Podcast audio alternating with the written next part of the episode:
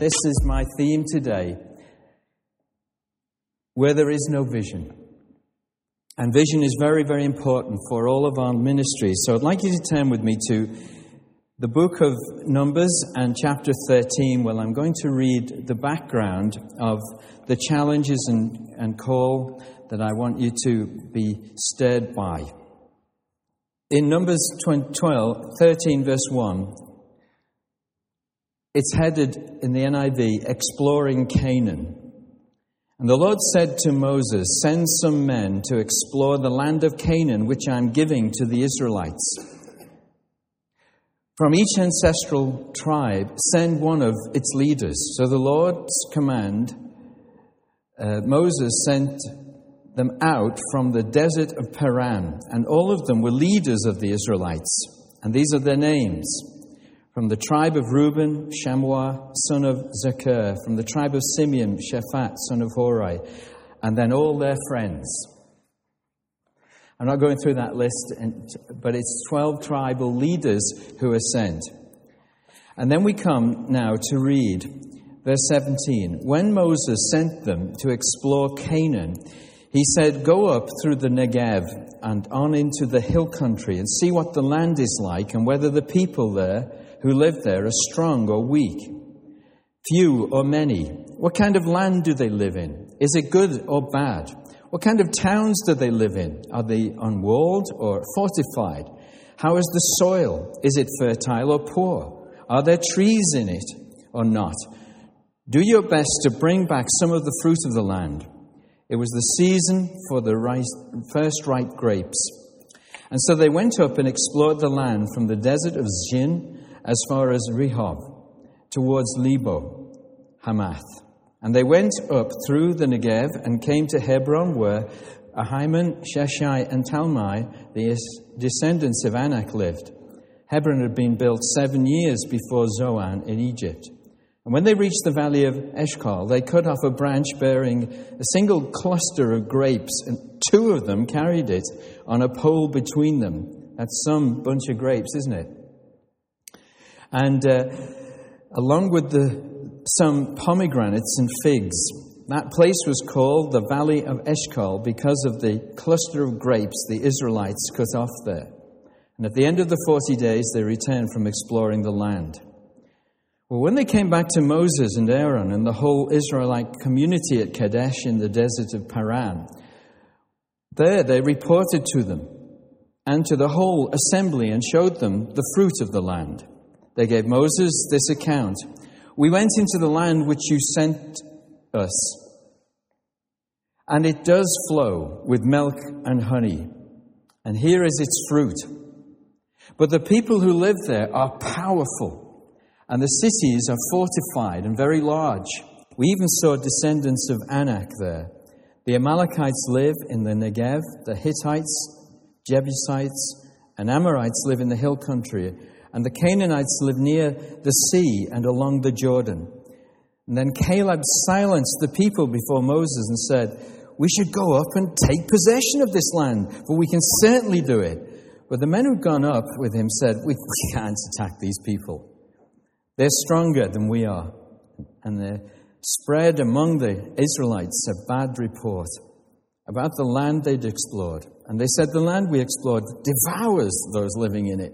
All the people we saw there are of great size, and we saw the Nephilim, the descendants of Anak. These are probably those overgrown giants, um, eight, nine feet tall, um, which Goliath himself was, of course. And we seem like grasshoppers in our own eyes, and we look the same to them. And that night, all the people of the community raised their voices and wept aloud. And all the Israelites grumbled against Moses and Aaron, and the whole assembly said to them, If only we died or in the desert, why is the Lord bringing us to this land only to let us fall by the sword? Our wives and children will be taken as plunder. Wouldn't it be better for us to go back to Egypt? And they said to each other, We should choose a leader and go back to Egypt. Now, there's all kinds of poverty. There's material poverty, where um, we can commiserate with those who've hit on bad fort- on misfortunes or they've lost some kind of work ethic in their mentality or they're spendthrifts and gamblers. There's the spiritually poor, and Jesus said we can commend those. Blessed are the poor in spirit. It means a humble, God dependent attitude. And then there is the congenitally poor who have a inner sense of poverty and lack of hope and, and outward looking and positive mentality. In Revelation 3:17, Jesus addresses the church at Laodicea and he says, Do you not know that you are wretched, pitiable, poor, blind, and naked? And of course, he opens a door of how to change that if, if they want it. And so we see that the poorest people on earth are not those who are materially poor, but perhaps those who have eyes but no vision. Vision for what Christ is and what he can be to us. Vision for God's plans for his world and more particularly for the agency of his people. In 33 years of pastoral ministry, I have been uh, colliding mostly in the early years, with people who I can only sum up as mean spirited and negative at heart, with very critical souls that live life in a rut. And they don't anticipate change, they don't want change. They remind me of being buried alive. And of course, a grave um, is a rut with both ends knocked out. And now I want you to see, therefore, that God wants to bring us to some form of resurrection and 2020 vision for our lives and for the lives of people connected to us, our immediate families, as well as any people we're responsible for in our churches, particularly if you're leaders.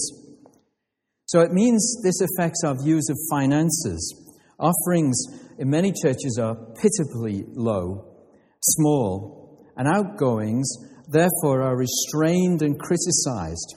People who don't give foment criticism about any money that is spent. That's all very well, but where's the money coming from? Have you ever heard that kind of thing? And then it's new ventures and projects that God puts on the hearts of leaders or particular individuals in the church. Oh, we don't need any luxuries. Our building's doing fine, thank you very much. We can't afford a facelift fancy pants. What's wrong with the facilities we've got? Another challenge would be evangelism. Oh, we'll never succeed in this area. On this estate, nobody ever gets saved.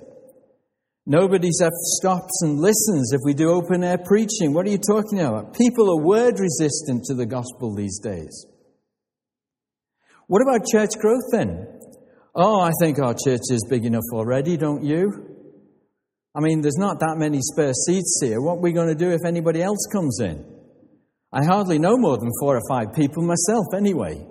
So we don't want to grow anymore. We won't know each other. And so it goes on. The power of the Holy Spirit in the church. How do you adopt that? Oh, don't get me onto that. I'm sick of people rattling on about revival. For goodness sake, if we go down that road, we'll have all wacky people joining us and messing up our church. And on it goes. Now, here we are then in the year of our Lord 2014. It's still fairly new year. So there's still much ahead of us to achieve if we have vision from God. And what we need to know is that we're in this together as the church of Jesus in this land. I thank God for every congregation where the gospel's preached, the Bible is honored, and Christ is central to everything that they do.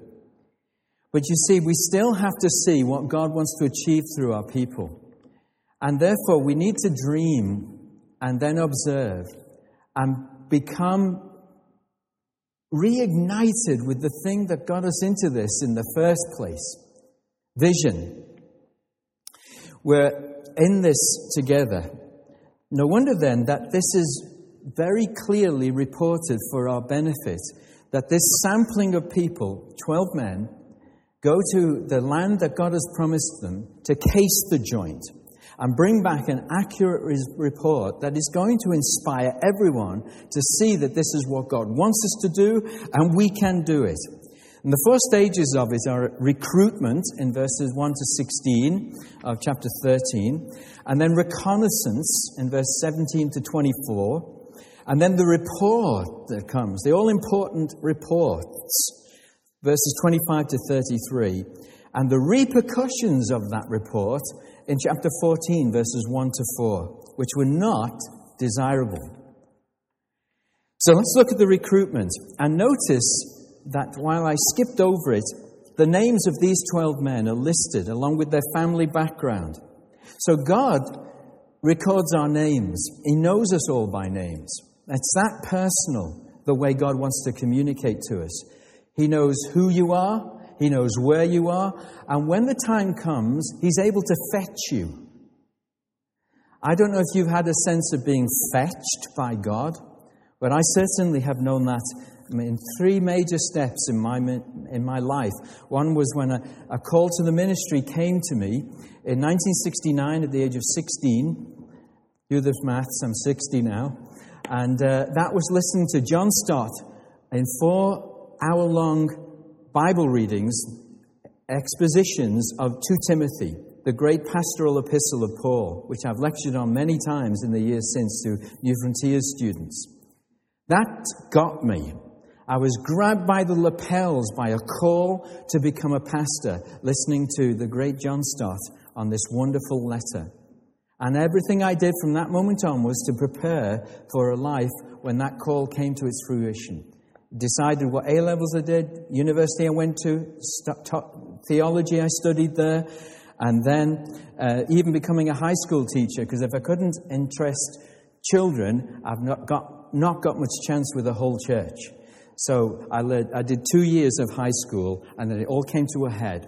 Trained at London Theological Seminary that Lloyd Jones founded, and then got a call to a church in Winchester, which I might tell you a little about later. But this is recruitment. And all of us are recruited to do something by God. And it helps us take seriously our influence on our own families, our churches, and our colleagues at work and neighbors that we have.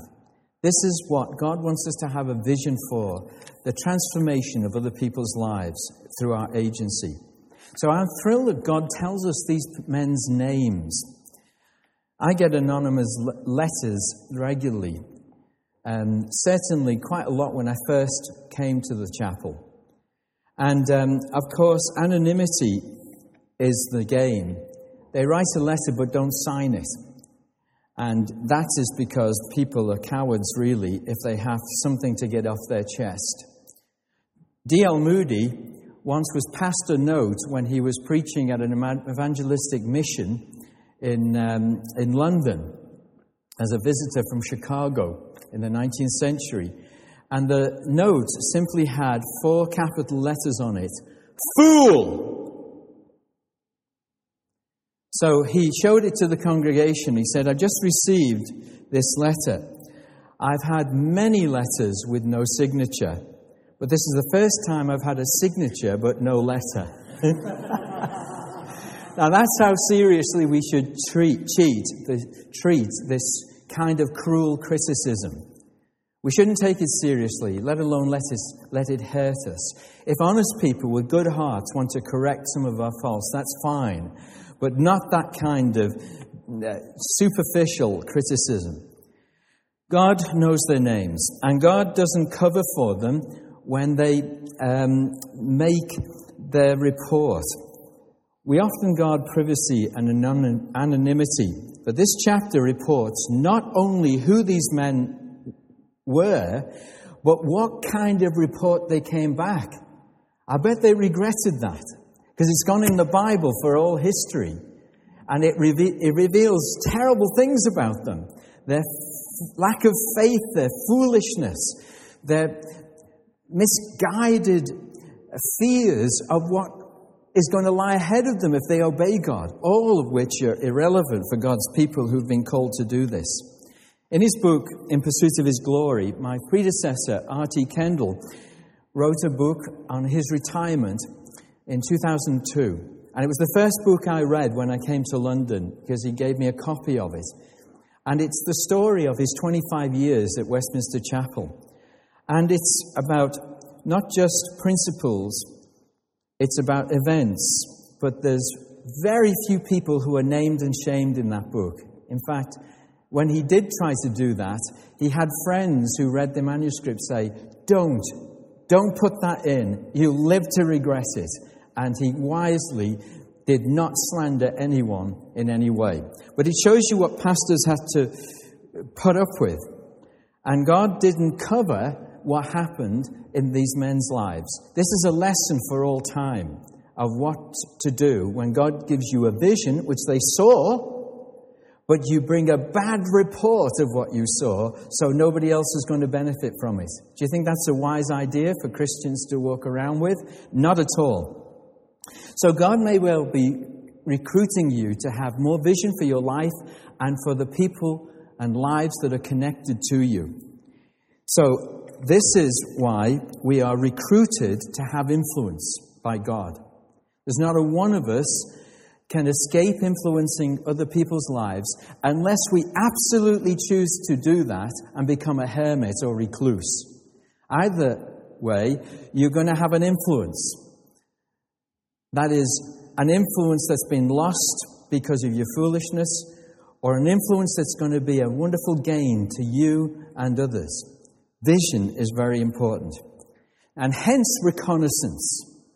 Reconnaissance in verse 17 to 24 has to do with, be, with becoming a people who see what God sees and therefore align with God's views and intent for what you see.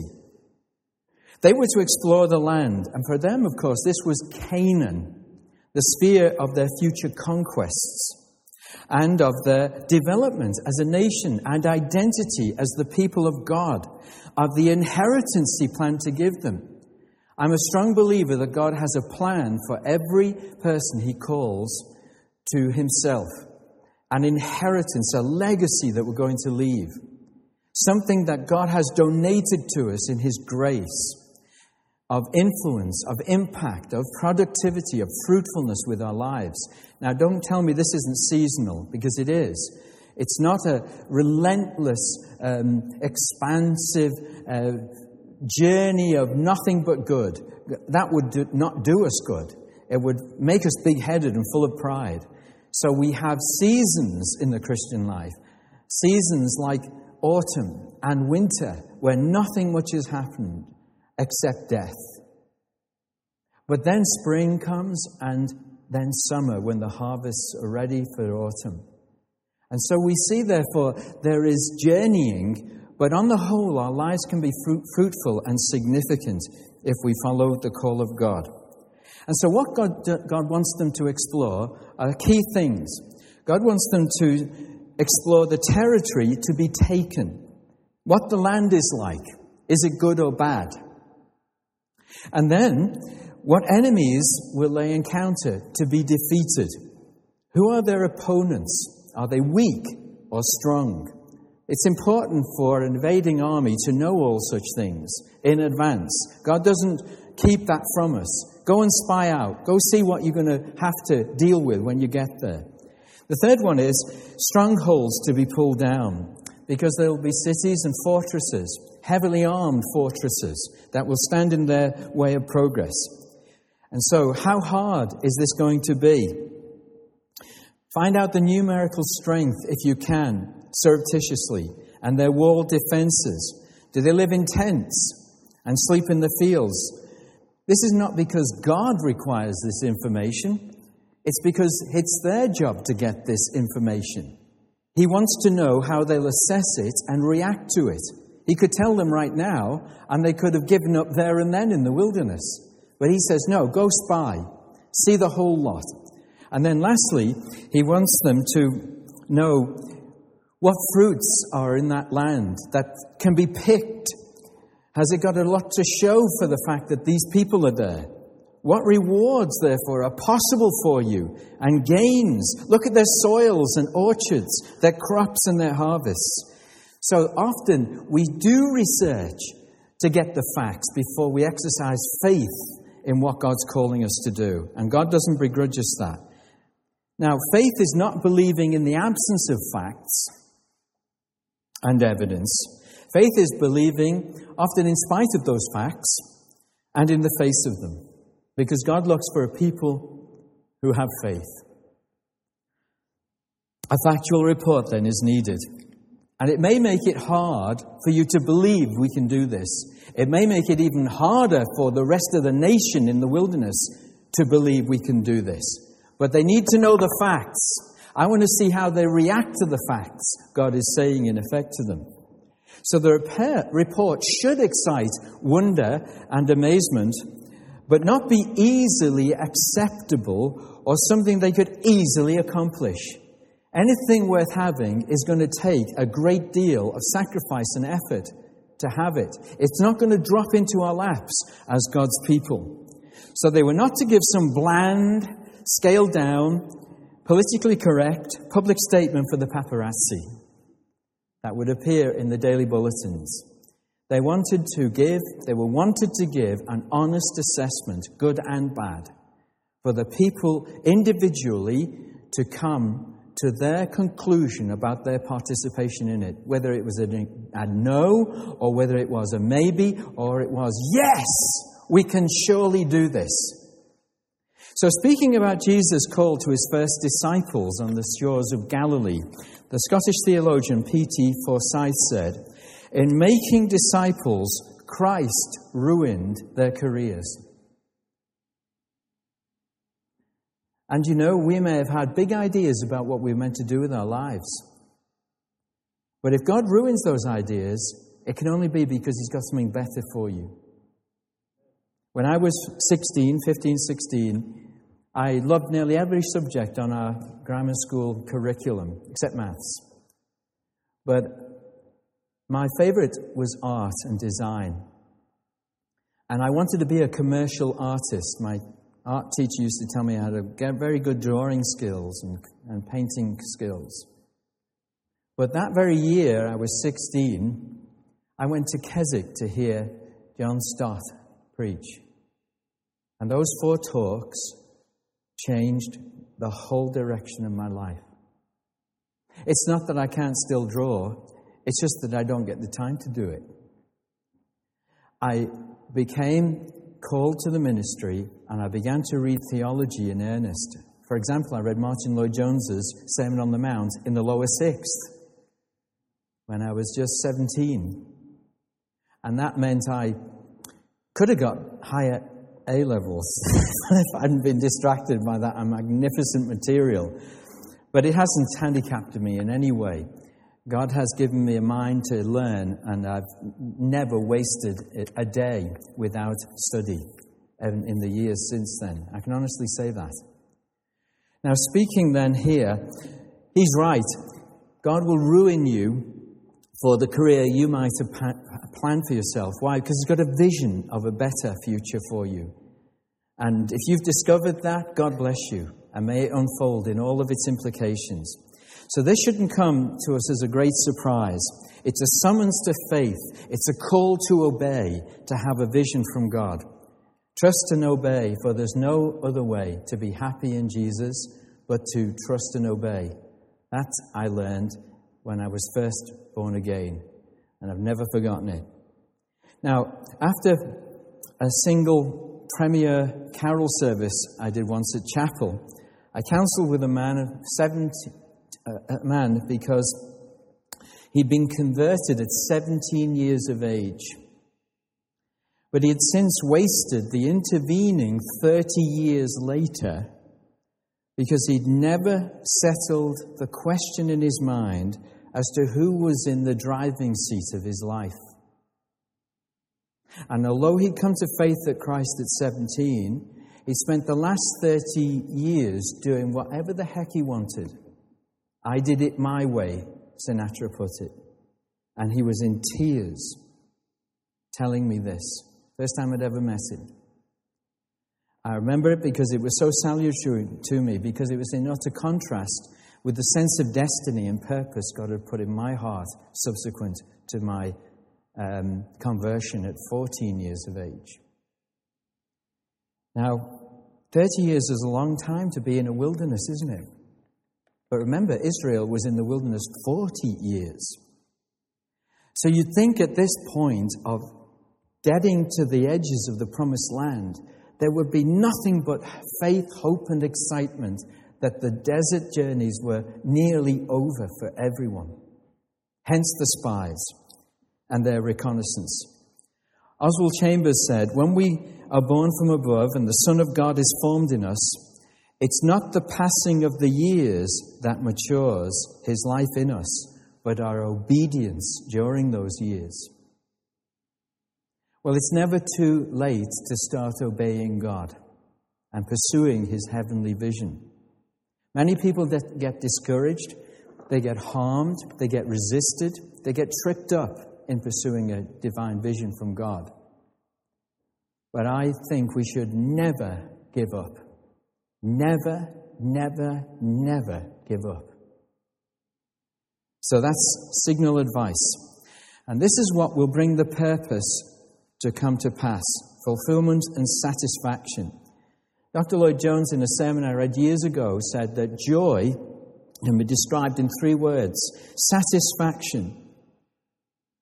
Satisfaction is the integration of joy, emotional, and volitional desires all coming together to a place of deep satisfaction in what you're engaged with. I don't meet many Christians who are totally satisfied. And I rarely ever meet any non Christians who are satisfied. And then exaltation, he says, that flush of feeling that arises in our spirits to an exultant note of a yes, because God's told you something He wants you to do. And then the feeling of strength and power to do it. You see, God doesn't call the qualified, he qualifies the called. So the raw materials he gets in the first place are usually ropey, with nothing much in the bank, spiritually or morally speaking. But if God puts his hand on you, that's going to change everything if you cooperate with him. He doesn't call the qualified, he qualifies the called. Look at every man of God in the Bible. They've all messed up until God got hold of them and changed the direction of their lives. And that's what He can do for all of us.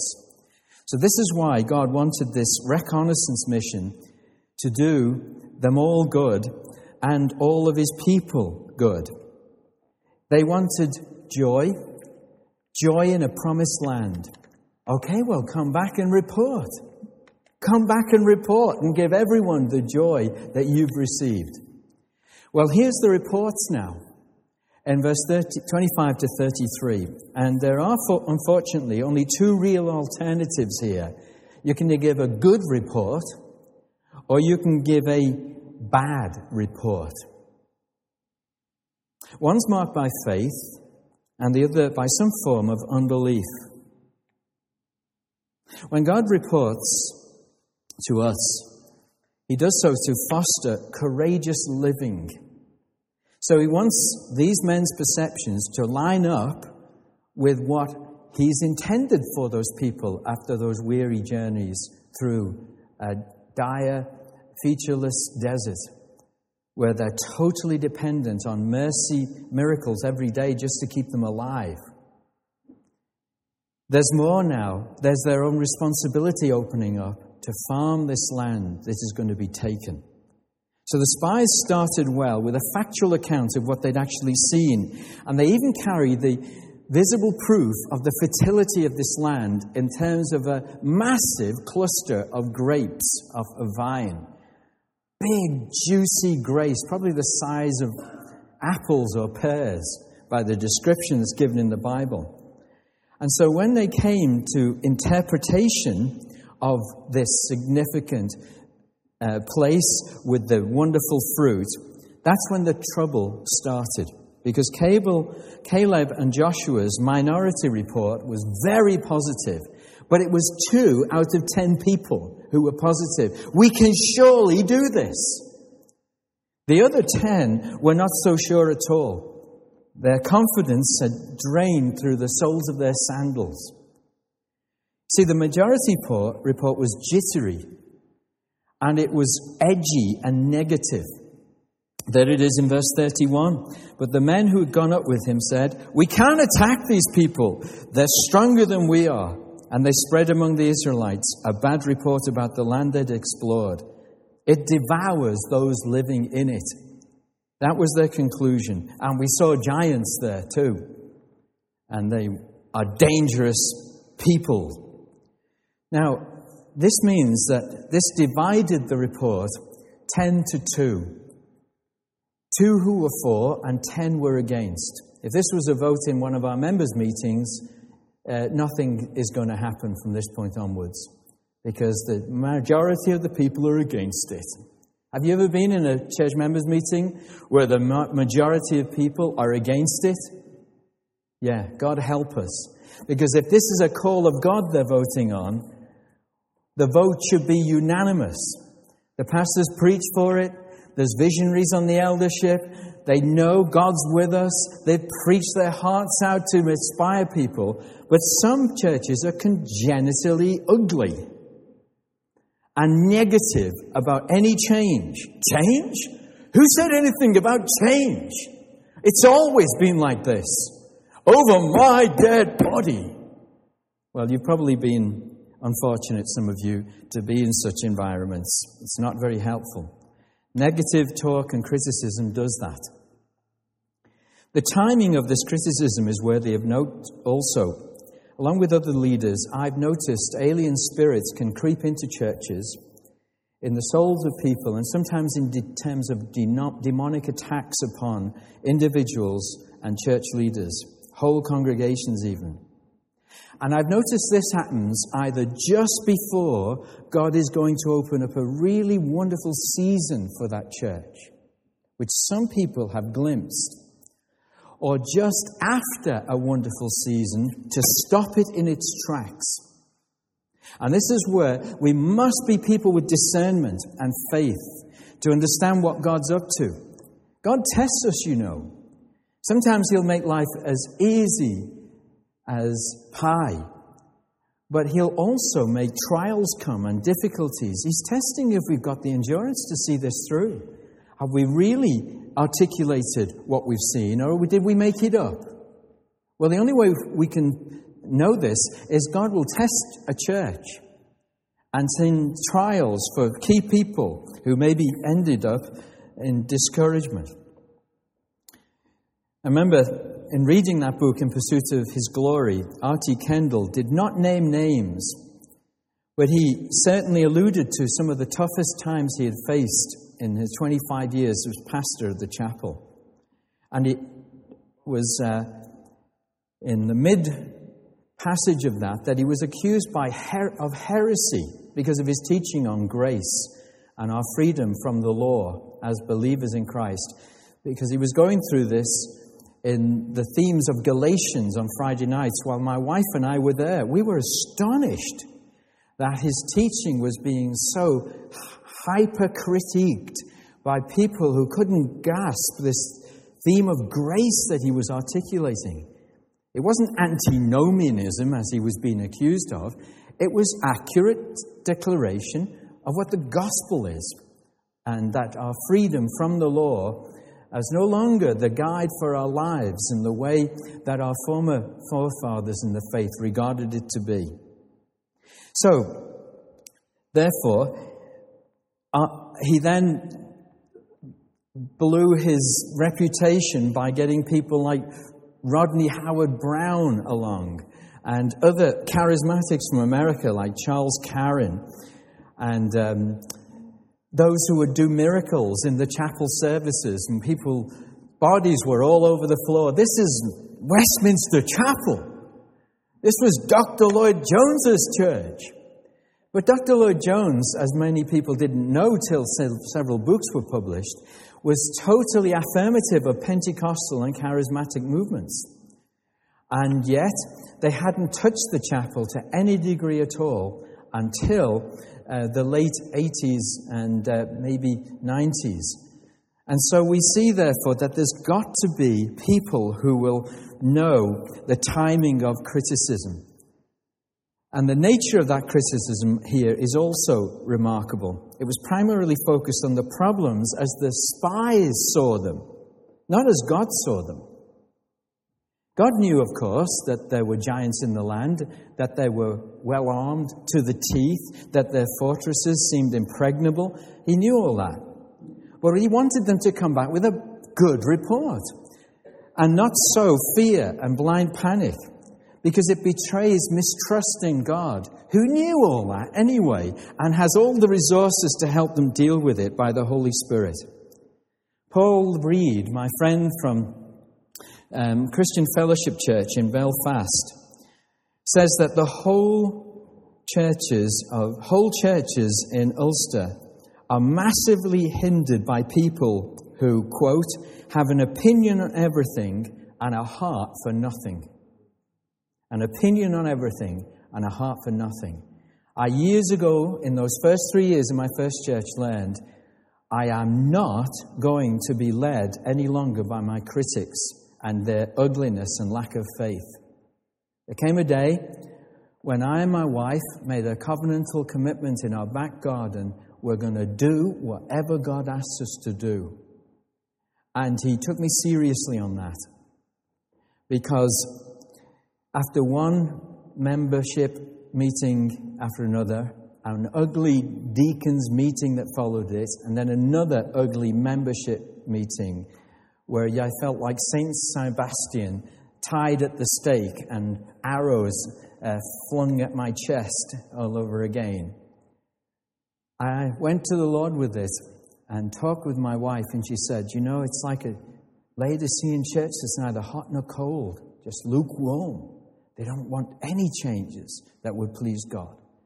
In that moment, I went into my study, opened the Bible at Revelation 3, put an A4 sheet of blank paper down, and got what I can only describe as a download from heaven on what to preach from this letter to the Laodiceans, Revelation 3. And I was on fire with what I was hearing from God that needed to be said. More than that, I got a dose of massive encourage, courage and hope that this is going to turn this church around. This one message I'm going to preach this Sunday, this was Wednesday, I'm going to preach it this Sunday morning, and I felt from the Lord the church will never be the same again. I called the message the church that made Jesus sick.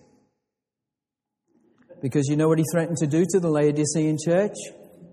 Spew it out of his mouth. And I didn't want to be spewed out of Jesus' mouth, along with all my people. I wanted them to repent, which is the counsel he gives them. So it would be no exaggeration that I gave it to the church with both barrels and grace and promissory notes that the Lord had already told me. And I was specific. I named everything that had grieved the Holy Spirit for decades in this church and shamed it and challenged it with everything I had. I was quite willing to be sacked that week and anticipated I would be, but I was going to be faithful to these people. And uh, of course, I had to call them back that night for the evening service to come and repent. I have no idea who was going to come back, but two thirds of the church did come back, and they filed in in absolute silence and sat down in absolute reverence. I could tell God had had dealings with them. My wife and I had gone out all afternoon so we wouldn't have to hear the phone ringing and we wouldn't have to listen to the letters being pushed through the post box on the man's door, um, which was right next door to the church. We called it the Goldfish Bowl because people were always looking in to see what we were doing and what we'd bought. Now, nothing could have prepared me for what really happened. There was about five or ten minutes silence as I joined with my wife on the front row and waited with them. And I said, We're going to respond to Jesus. That's what we're going to do tonight now. We're not even going to sing, we're going to respond, we're going to repent. I put before them this knocking of Jesus. If anyone hears me knock and opens the door, I will come in and you will eat with me and I with you. This was the thing that broke my heart. This wasn't my church. This wasn't Jesus' church. This was their church. And they didn't want anything to change. And they didn't want Jesus in it. That's the only thing I could conclude. Behold, I stand at the door and knock. He's outside the door of his own church. So I said, folks, we're going to ask him to come in. We're going to open the door and give him his church back tonight. That's how to describe it. It was very quiet. I sat down with my wife, five minutes passed of silence, and I looked at her and said, What have we done? And she said, Greg, what's going to happen? Five minutes lapsed, and then a man burst into tears and groaning. So sorry, Lord, so sorry for the way we've treated you. And then you couldn't stop it. It was like pulling a plug. People were weeping all over the building, crying their eyes out, probably a hundred of them. And this, well, I couldn't get them to pray like that for 10 minutes in our midweek prayer meeting. This lasted two and a half hours of repentance. And the church was never the same again. Jesus got his church back, and boy, did we know it. It was amazing the transformations that came incrementally from that point onwards. And God gave me a vision for what we should do. We raised, uh, five years later, we raised £500,000 to demolish the building and get a new one on the same site because it was quite a big patch of land. We filled it within two years and then had to uh, look for another building that would be able to accommodate the, the people who were coming. And uh, on a single day, uh, we had an offering just before Christmas, having preached through 2 Corinthians 9 on the theology of giving, where Paul's raising money for the poor in Jerusalem. The principles of sowing and reaping are there, and the principles of proper stewardship of our resources for the kingdom of God. And on that day, um, on the Friday before that Sunday, the check came for £50,000 from a building society with no signature. So whoever sent it didn't want me to know who it was.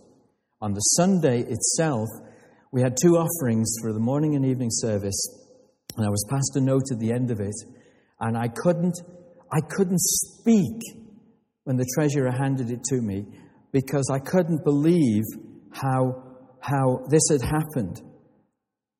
£800,000 came in from 300 people, most of whom were students or people who were, um, you know, on low incomes, elderly people. Where's that come from? And we knew this was the, the amount we needed because we'd cased all kinds of buildings in Winchester area and then alighted on a bingo hall. And that bingo hall, we, two of our elders became members of it to case the joint. and they looked around these galleries and this massive floor space and the potential of offices front and back to be refurbished. And um, they even told us they'd throw in six car parking spaces on the municipal car park right adjacent to the building, which was separated with yellow lines, belonged to the bingo club. So you couldn't park on them. And they threw them in so the staff could have places to park their cars in the city centre when they came into church meetings and that. And of course, the negotiated price was initially 1.25 million, and we talked them down to 850,000. And 50,000 came in the week beforehand, and the rest came in that Sunday. You couldn't have, you couldn't have manufactured that, could you? But God orchestrated it. And we whooped and hollowed, and the church, I then left it years later. A year later, while we were using it for early morning prayer meetings and waiting for money to refurbish it. Um, and it's been refurbished since. Took about th- five years, and they raised three and a half million pounds to refurbish it. Isn't it amazing? So, this is how I know God fulfills vision and resources it to the hill with people and skills and cash whenever it's needed. So, bringing a good report's a great idea, isn't it? Not saying we, shall, we cannot do it.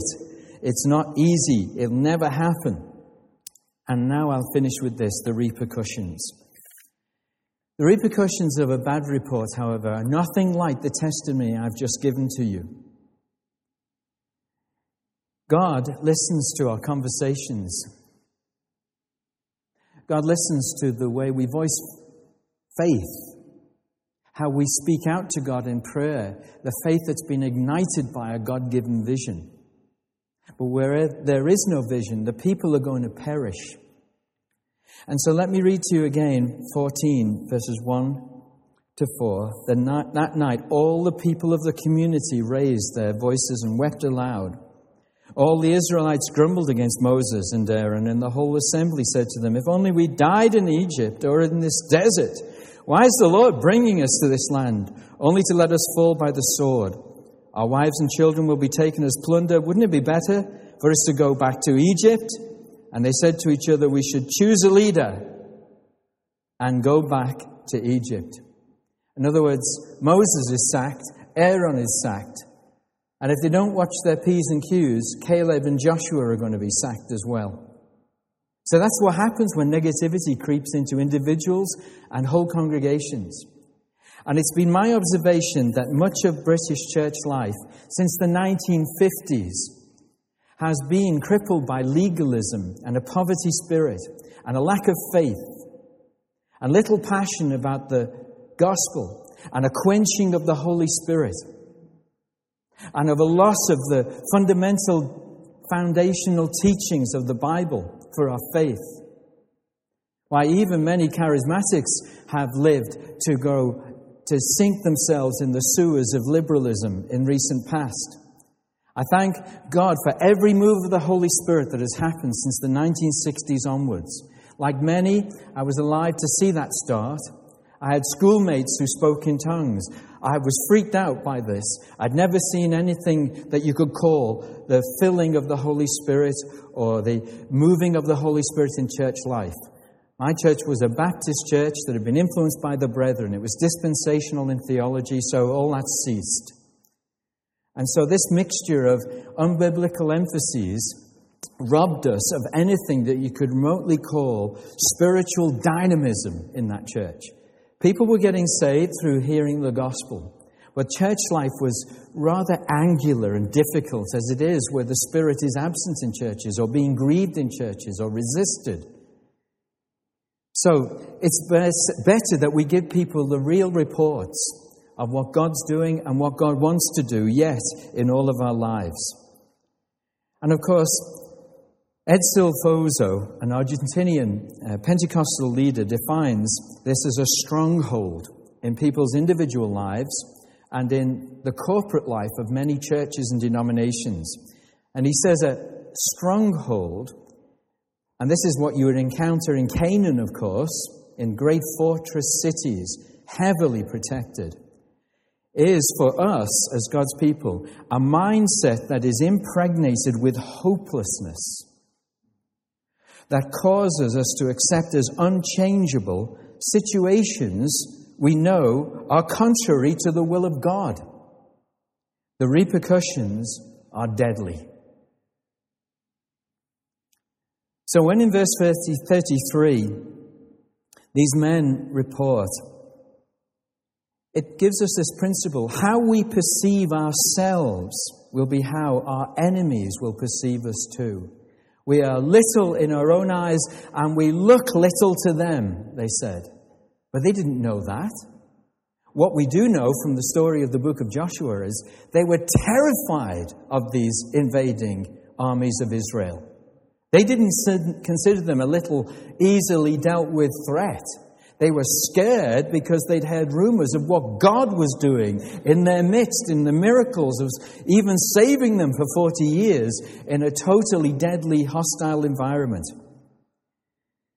And so it affected the mass of the people. And the two features of it is crippling nostalgia over the past, verses 1 and 2.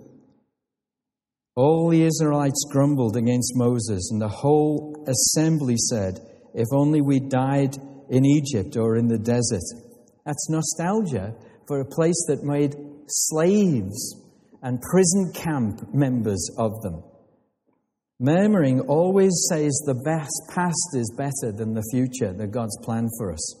It looks back to an imaginary golden age for their denomination, arguing that present worship is not that spiritual. It's not spiritual enough. And present teaching is not as deep as we used to get when I was younger. Or when was this golden age then? There hasn't been a golden age of the church in Britain. There's been movements of awakening and restoration and renewal and then we lose that ground and have to fight for it all over again. And we'll probably still have to fight for it for years to come. It's the selective memories of people that troubles us. That it wasn't as good as you thought it was. Because there was only about 40 of you in the church. And you knew each other. And you resented strangers coming. And if they did come, they didn't get a welcome. Well, that's been some of my experience anyway. I used to preach in independent Methodist churches when I was 17. It would be about eight to ten old ladies with pins in their hats. It had seen greater days, but they were no longer there. The past is not always a golden country to visit. And then, second, paralyzing fear of the future. Verse 4. They said, we should choose a leader and go back to Egypt. They're scared. Spiritual amnesia creeps in and causes you to come to a place where you will not take any risks any longer. You just want to go back to what you were familiar with and what you know, with no sense of guidance or history that is clear at all, let alone vision for what God has for us. Gene Edwards said, The ability to see false is a cheap and common gift. It's faith talk that is rare and exceptional. Now, I don't know how you talk in your deacons' meetings, in your members' meetings, in your Sunday gatherings, in conversation with other people around you. Most critics are unhappy people in themselves. And they're unhappy now and they'll be unhappy for quite some time to come in most cases, maybe till they die. So we don't let people like that dictate to us what God's telling us to do, no matter how radical it is.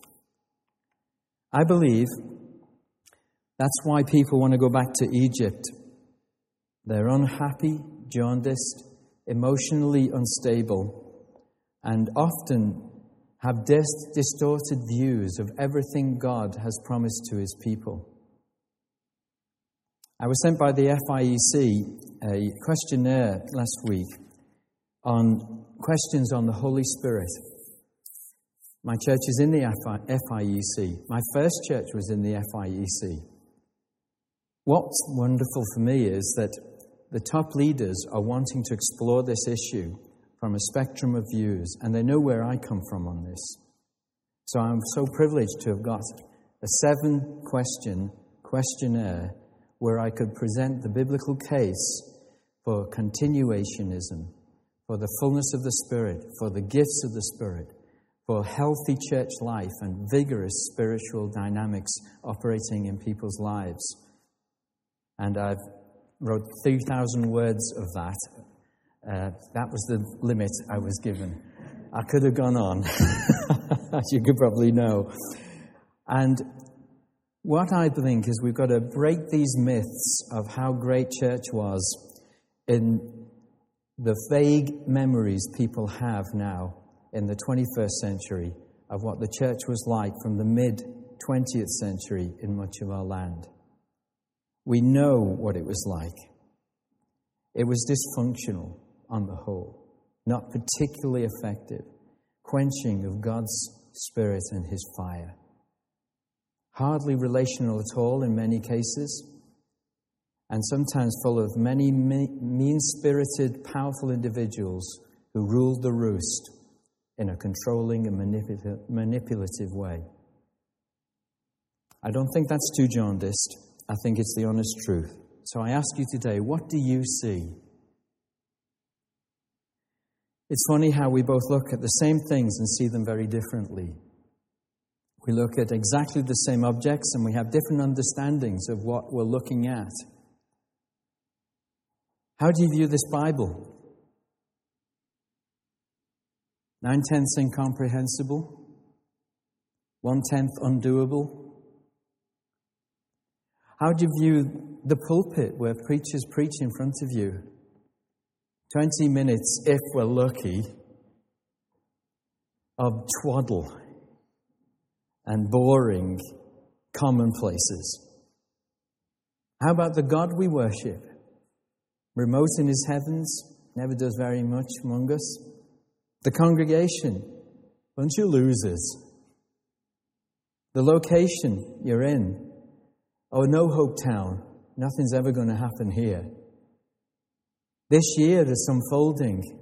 Well, same old, same old, surely. What do you want me to say? Uh, the future that God has set before us. What future? The church is going down to hell in a handbasket, if you look at, if you ask me. And on it goes on. Vision is the only thing that can change all of this. Because if you get a burning vision in your heart, you will give your life to see it realized. I gave my life to see my vision for the first church realized, and it was. And I've given the last 12 years of my life to see my vision realized for Westminster Chapel. And it's moved incrementally and amazingly to the place it's in now. But I would say only about a third of it's been realized yet. But I'm not a kind of person who gives up. I don't know how much longer I have in ministry myself, but I'll still be running when it's all over. And I want you to be running for the pursuit of the heavenly vision that God has given you. What you see is what you say. And what you say is usually what you get. And I certainly know that as a preacher. What I see, I say. And what I say, in the grace of God, I get. Because I think I've heard from God. And I think He thinks so too. So God bless you. And do be obedient to your heavenly vision. Amen.